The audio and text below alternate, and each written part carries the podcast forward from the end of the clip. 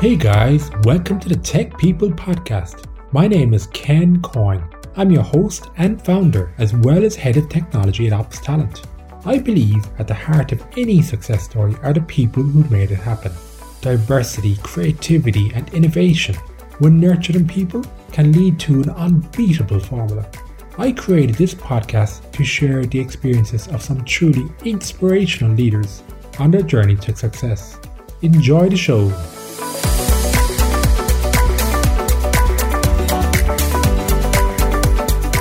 Hey guys, and welcome back to the Tech People Podcast. Today is my first in a series of FinTech interviews, where we will interview people from different areas of this exciting space to learn what is trending and where is the industry going. My first guest is Dan Feeney, who is a FinTech consultant based out of London. Dan has been working with a number of FinTech companies around the world, and we're going to learn from him on his experience of current trends, where are the challenges, and what does the future hold. So, welcome to the show, Dan. Great to be here, Ken. Thanks for having me. No, thank you. And listen, thank you for taking the time out to have a chat with us.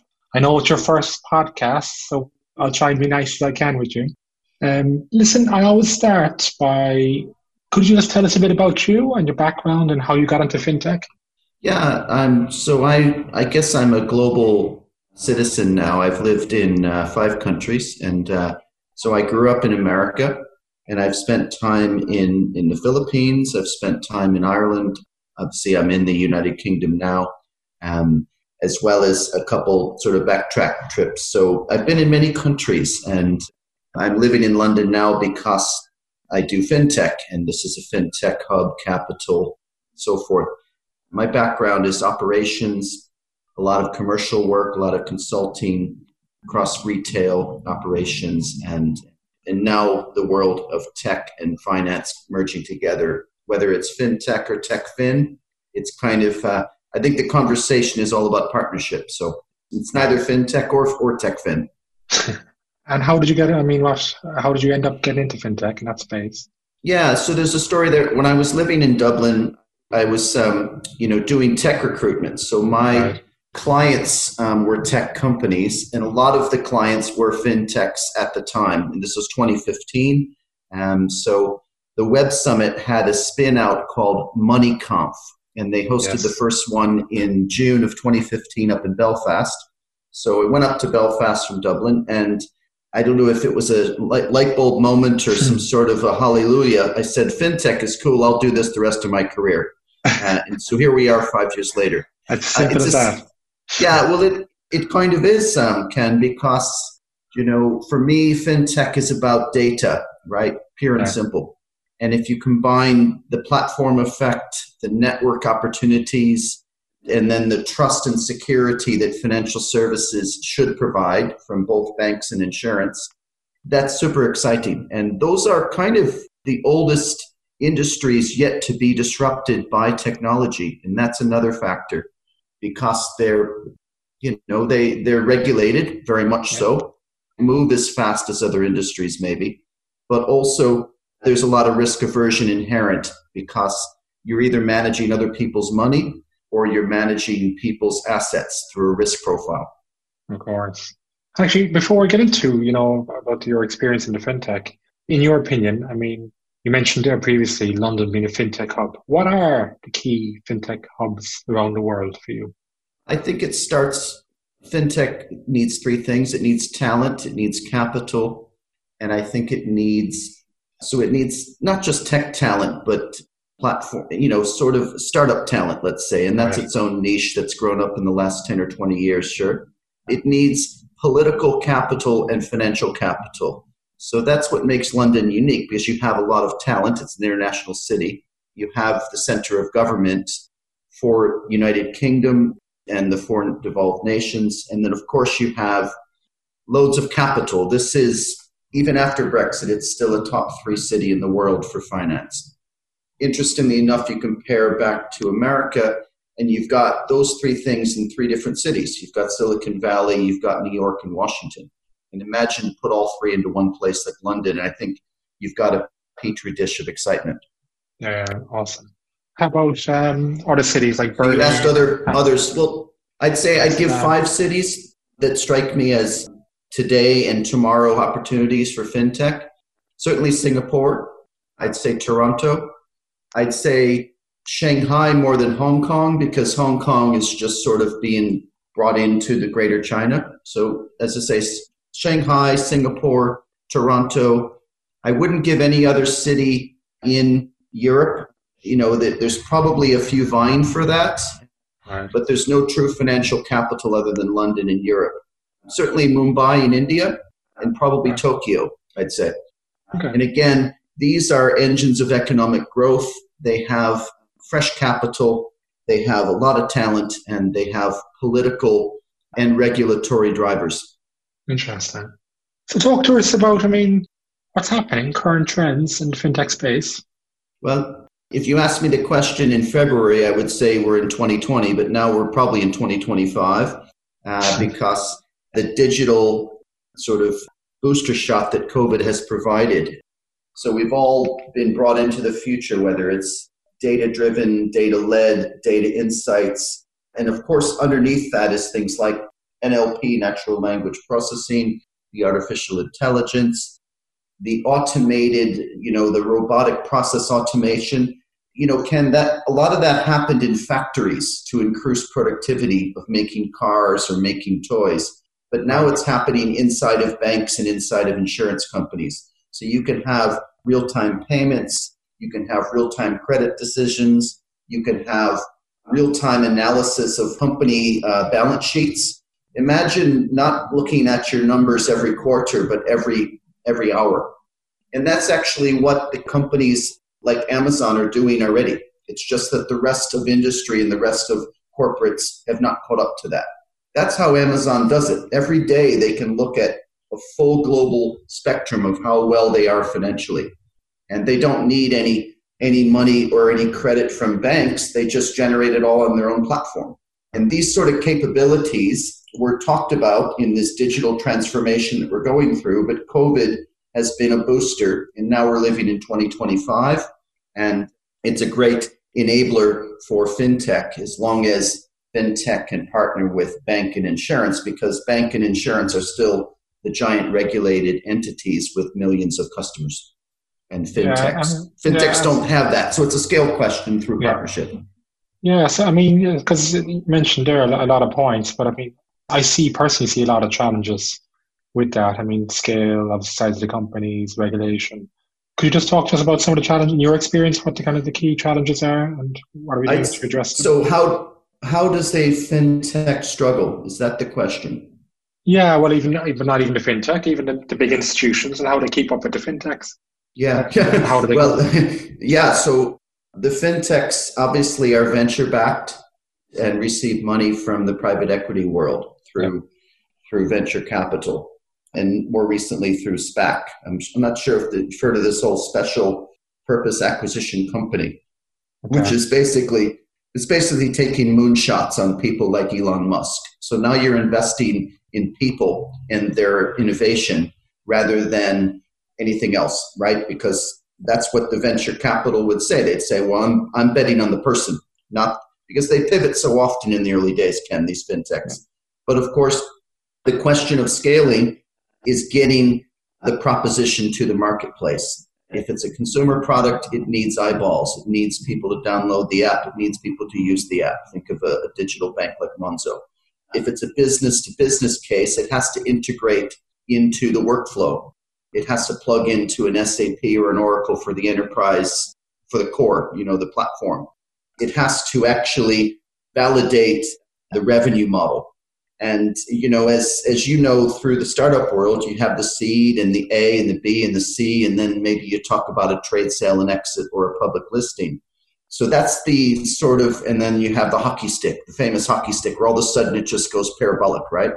The challenges, quite simply, for banks and insurance are the culture, the hierarchy of culture, where it's quite pyramid and top down, a lot of the executives and the boards are of a different generation. They don't think or act or do digital yet. Also, those organizations are sitting on legacy infrastructures, sometimes mainframe IBM systems from the 1970s. So they can't get at their data. They can't do things in real time. There's too many layers of bureaucracy and so forth. And so, you know, it's an exciting time when you just go pure data, then you match the data driven sort of technologies, the open source, think of open banking, think of the ability to think horizontally rather than vertically. So there's a lot of excitement happening. And again, it's driven by partnership. And if, if you asked me from five years ago when I first got involved in fintech to now, yeah. that's been super accelerated by the COVID, it is all about enablement, partnership, trusted long term relationships between the fast moving kind of speedboats and the big oil tankers that have been around sometimes centuries, you know, HSBC in, in, in the UK, because a lot of a lot of it has to be blue sky thinking, but then executing on the ground. So it's you know I could talk about this for hours, Ken, yeah. but you know it's the old and the new coming together to solve a problem. Yeah, and uh, I mean, are they actually? Is it really happening? I mean, are these banks now transitioning? Are they, uh, you know, going towards that digital? Can you have you seen like the effects, or is it, is it still very much like I said, hierarchically very slow to move? It depends on the, you know, again, the non-executives, uh, the board level, the CEO, him or herself. You'll see um, Citigroup um, is one of the top five universal banks, um, certainly in the West and uh, they've just got a new woman coming in to drive the change for Citi because you know they've got hundreds of millions of customers and their competitors are Bank of America, J.P. Morgan, etc. So you'll see all of these banks have innovation teams. They have uh, corporate venture capital. But until the culture changes, that's going to be difficult. An example here in the UK that I'm watching is RBS, which is now rebranded to NatWest, and there's a woman, Alison Rose, driving that. And so she has to kind of change the mindset and the culture before some of this radical innovation embeds and the thinking changes and the customer becomes the core and the heart of the of the mission, right? And again, a lot of the traditional legacy companies, um, the big banks, the big insurers, are product peddlers, and they push out products. And so the relationship needs to be much more customer centric. Back to my comment earlier about Amazon, which the only stakeholder that matters to Amazon is the customer, even more than their employees or their shareholders. It's all about the customer. And then the best fintech that does that, in my mind, that I know quite well here in the UK is Starling Bank. And not so, and, and the themes running across all of that, from Citi to RBS, NatWest to Starling Bank, they're all led and championed by women. So there needs to be a gender balance at the decision making level. I believe to um, to drive some of this collaboration and communication that has to happen more at a horizontal than these command and control hierarchies. Yeah, I mean that's a big challenge for a long time. Do you see it changing now? I mean that gender gender diversity. Um, more outliers and exceptions than the standard, but these conversations are ongoing. Yeah, I mean diversity and, and inclusion. Yeah. Yeah, and you mentioned about partnerships. Is that also, I mean, these fintech banks partnering with mainstream banks, do you think? Or completely different partnerships when you mentioned uh, A lot of the drivers for that are, are getting the data sets to talk to each other through open source API, the application protocol interface. So you'll see the companies of the likes of Plaid, which were bought by Visa, or Stockholm based Tink, T I N K, and they're basically building APIs outside of you know, so that the banks can talk to other banks, so that you know fintechs can work with banks, and so you have these sort of uh, data aggregators that are most interesting, and they provide this, I guess, this new digital pathway, okay. so that that will enhance the user experience, whether any device, web or mobile, but also can, most importantly, that the regulators can get full transparency of the data flows, because now you know, you're talking about fully digital payment infrastructure. With real time payments, you're sending money around the world in seconds rather than days. That wasn't even possible five years ago because the technology wasn't built and deployed, and now it is. And you it, sounds like, it sounds like science fiction, but yeah, yeah, this, yeah, is, this is reality. This is really happening. Yeah, no, I see it. I mean, and regulation, do you still see that as a good or a negative impact on the whole fintech revolution? The regulators need to work with other regulators. We need to go cross jurisdiction, cross market, um, even cross vertical. Another area of concern is the, the various state uh, regulators need to work closely with the data commissioners. And you can't harmonize it. Uh, in Europe, there's 27 jurisdictions, but even in a place like Ireland, the data commissioner needs to plug in very closely with the Bank of Ireland, right, or the you know the central bank, right, so that the data talks to the regulator and the regulator talks to the data. Because in remember, just even 10 years ago, these things were done maybe annually by an auditor, right? And now, if you can get real time data and, and you can see it and you can visualize it, this stuff can happen in days, not years, right? So it's a super acceleration driven by the technology. Have you worked on any interesting projects around this space, you know, with the mix of the big corporates and the fintechs? There's a few companies I've worked with. So any, at any one time, Ken, I work with, let's say, three or four interesting companies. One I'm working with right now is a, a user generated platform. It's called One Zero Me, and it's okay. basically uh, a financial passport. So, basically, what happens is you own your data and you can move it with your consent. So, it's full GDPR compliant. You can move it from account to account, from company to company. But at the end of the day, you control the access to that data. And this is what's needed because for too long, the big techs have been making money off of us, the individual consumer, and we don't get any. We might get a little satisfaction, we might get a little bit of ease of use, we might get a little entertainment, but we don't get, you know, our information is harvested for their their end benefit. So that's it's kind of a bottom up reverse pyramid business model. That's called One Zero Me. I'm working with um, one of the largest FX brokers called Rational FX, right. um, and that's that's basically moving money across borders, um, across markets, across currencies. And what happens there is you can again through hedging and risk abatement, you can avoid the fluctuations of currencies, especially when dramatic events happen like the upcoming US election or, or UK leaving Europe. Those affect big giant currencies. And so there's many examples. As I said, for the past five years, I've probably worked with, oh, a dozen or so. You know, at, at length, I've even angel invested in a couple. But my areas of special interest in this are cross border payments and trade finance, and more and more the world of digital infrastructure and open banking because the vertical has to go horizontal. Yeah, and can I just ask on, you know, you mentioned previously about the revenue models, because yeah. I think these fintechs are great, but I mean, a lot of them just don't make money from what I can see. Or am I wrong in this thinking?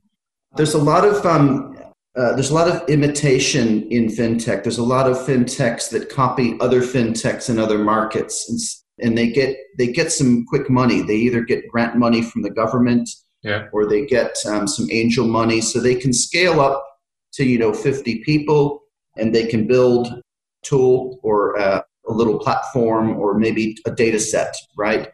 And then they can start to get into the media and they can start to change the world. Where they run into some speed bumps is when they can't effectively scale with they can't scale slash partner with a big institution like a bank or insurer. They take advantage of consumer trust and privacy by not managing you know the respect of, of people's data. That's a consumer play, obviously. Or when um, the easy money goes away, such as we're faced with right now in, in the emerging recession, when the venture money doesn't come in. And so there are a lot of fintechs that are right now living on bridge rounds that we're just sort of plugging the gap from here to tomorrow. Right. But they're not all going to make it. So you'll see more trade sales, you'll see more wind downs. Um, you'll see some natural churn in the industry. But but look, I just called fintech an industry, and it certainly wasn't an industry a few years ago. But it sits very neatly between the big tech and the big bank. It's yeah. neither one, right? Yeah, yeah, yeah, yeah. How about these banks? I mean, there's a, there's a number of them now. These fintechs, oh, Monzos, the Starlings. So the digital, yeah, the digital neo challenger bank I think the space to watch in that in that is um, what's going on in Hong Kong and Singapore because okay. those they call them virtual licenses over there, and those propositions are much more robust from day one, and you're bringing in different verticals. There's a couple banks. Um, one is called Mox Bank MOX, and that's being backed by Standard Chartered, which is so there's trade finance elements, there's consumer elements, and the technology is is clearly best of breed. The other one I would mention is Razer, R A Z E R. That actually is a gaming house, kind of okay. like, you know, Riot Games or Epic Games, you yes. know, Fortnite. And they have around 10 million customers playing their games. And so imagine you put a bank inside of that. And then you can do things in the crypto space or you can do things in you know we've moved a long way from uh, you know when facebook was selling you know cows through and that was only a few you know 15 years ago. But now if, if these companies have banking licenses they can provide savings. They can provide lendings. You know you can do peer-to-peer payments. But it's from it's coming from the gaming world. It's coming from a totally and those customers are young. They're millennial. They're the sweet spot for investors. And of course you've got a lot of banking expertise. I, I think Another challenge, Ken, to a successful fintech, you need to have some banking heads in the room because it's a very complex, regulated space. Technology is not enough. Yeah, interesting. In relation to, I mean, this, this uh, it's interesting. You mentioned about future trends. You talk a lot about that, where it's going. I mean, yeah. do you see these mainstream banks lasting and surviving with all this? Fast. They have to yeah. move fast and, and catch up to 2025 because remember, we just jumped forward five years. Yeah. If you look at a big bank's balance sheet, it doesn't make any sense, right? It's not a traditional balance sheet. There's not assets and liabilities. There's there's loads of sort of subsidies and goodwills and kind of brand equity in there. And in fact, the share prices of most big banks globally have not moved much since 2008. We've almost been in, in suspended animation with quantitative easing and the after effects of, of the big crash of, of the last crash. Now, this crash is not a financial crisis, it's a health crisis, but it's, it's forcing the central banks to keep interest rates at zero or below zero, which is not really a normal economic circumstances, right? Yeah. So, however, the fintechs are not getting fresh capital as easy as, as they were a year ago. So, they either need to partner faster, they need to partner more effectively, or they need to really embed with the banks because the banks aren't going anywhere. The banks are too, many of them are too big to fail. But I challenge the banks to invest more in SME, in the small and medium, because those companies are still not getting funding from 2008. You know, obviously they had to bolster their capital bases and pass the stress tests. These are the yeah. banks. And, you know, they still cater to the retail and the individual consumer because that's high profit for banks. But banks don't make money from, from SMEs. They make money from big companies and from individuals. So I think an area of fintech, which is super exciting, is fintechs helping SMEs through lending, through credit provisions. And then you'll, you'll see a lot of non banks that are outside of the regulatory frameworks helping these SMEs just to pay for supplies, pay for employees, pay for running costs. Um, the, the banks have kind of pulled away from that. And I know that they they don't completely admit to what I'm saying, but I've noticed it living in Ireland and living here that the SMEs they can't just get you know fresh capital from banks anymore, and I, I think that's mostly because the banks can't take them on as customers because their legacy systems are too slow to adapt. So yeah, I agree with you. I mean, it's I, I all I'm saying, Ken. It's a very dynamic space. It, mm-hmm. it, it moves fast, and we're not you know you can't track it on a monthly basis. There are things happening every day around the world and I haven't even mentioned the emerging markets of Latin America, Southeast Asia, and Africa, which are super dynamic and they're moving at light speed because there's no legacy infrastructure in those markets. So you can actually build and deploy much faster over there in the, let's say, the lesser developed countries. Incredible. Uh, very interesting, uh, Dan. And it's going back to your area, especially, you know, speciality. Really, it's, you know, you mentioned cross border payments, open banking. Yeah. What's happening in this space and where, where is it, where, where are the trends going? You'll see a lot of propositions uh, where any company can become or act like a bank as long as they have regulatory approvals because the digital infrastructure can help a big company like Google or Apple or Amazon do things like a bank, but obviously they'll lean on a big bank's regulatory license for approvals. But they can do payments, they can do savings, they can do lending, they can issue credit, they can do collections. But other industries if you embed, you can make payments invisible, you can make it embedded. So a big retailer like Walmart slash Asda over here in the UK, they can do a lot of banking activities now uh, without needing, and they can pretty much nip at the um, the core profit of banks, which I think is payments. So, and again, uh, going back to the big card schemes of Visa and MasterCard, Ken, they used to just process payments through card schemes. Now everything's going online through e commerce. So you're looking at the network effect. So MasterCard and Visa become data networks, not card issuers or card schemes. Because we're rapidly moving into a, an era of the Internet of Value, where it's not, where money becomes almost invisible. And everyone's, and, and again, I think the biggest issue that I've been focused on and the biggest eye opener of COVID and the acceleration of 2025 is digital identity and the lack thereof. We're still living in a very paper based society, even though we've had the internet for three decades. Yeah, incredible. I mean, I signed up recently. Well, yeah, I suppose when you go to the online fintechs, I think they're quite good. But yeah, if you go to traditional institutions, I agree with you. I think it's still very massive amount of paperwork. And the idea, I suppose, really is we need to get away from all this. I guess that's what you're saying. Well, I think that to solve digital identity, you need the platform from technology, you need the network from government, and I mean that very, very much so. And that's the network of connectivity that does that. That they should provide that as a service, sort of network as a service, because for so long in the internet era, the networks have been provided by Google and Amazon. Those guys are commercial, right? So a non-commercial entity like government should provide the digital network, I think, or at least referee or regulate that. And we know that big tech has not been regulated very heavily or very judiciously. And then the trust and security should come from financial services, both bank and insurance, so that we can provide the economy with credit and risk. So it's you know it's it's the triple whammy of tech, government, and financial services. And that's why I say earlier that fintech is neither a bank or a big tech. It, it sits there neatly as sort of the glue or the, the common horizontal structure there. Um, and actually, uh, one of the things I enjoy a lot about fintech is there's a big community called Tech for Good. There's a lot of ethical, whether it be ESG or just fairness and inclusion. These people wanted want to make permanent change for the better of all, right? Because for many, many years, banks don't really serve the non-banked, the underbanked. And one of the millennial development goals from 20 years ago now is to, you know, get people into the economic mainstream. And without a bank account, you can't really do that. Otherwise, you're just hand to mouth living on credits or sort of in a cash-based economy. Yeah, I agree with you. But do you think do you see us going that way? Do you see the government stepping in there and helping out? Well, the, this COVID episode, you know, digital identity has come forward here in the UK. There are companies, I'll mention MITEK, M-I-T-E-K, that's working on a digital identity scheme. There's a unicorn called Onfido, which was born here in, the, in London.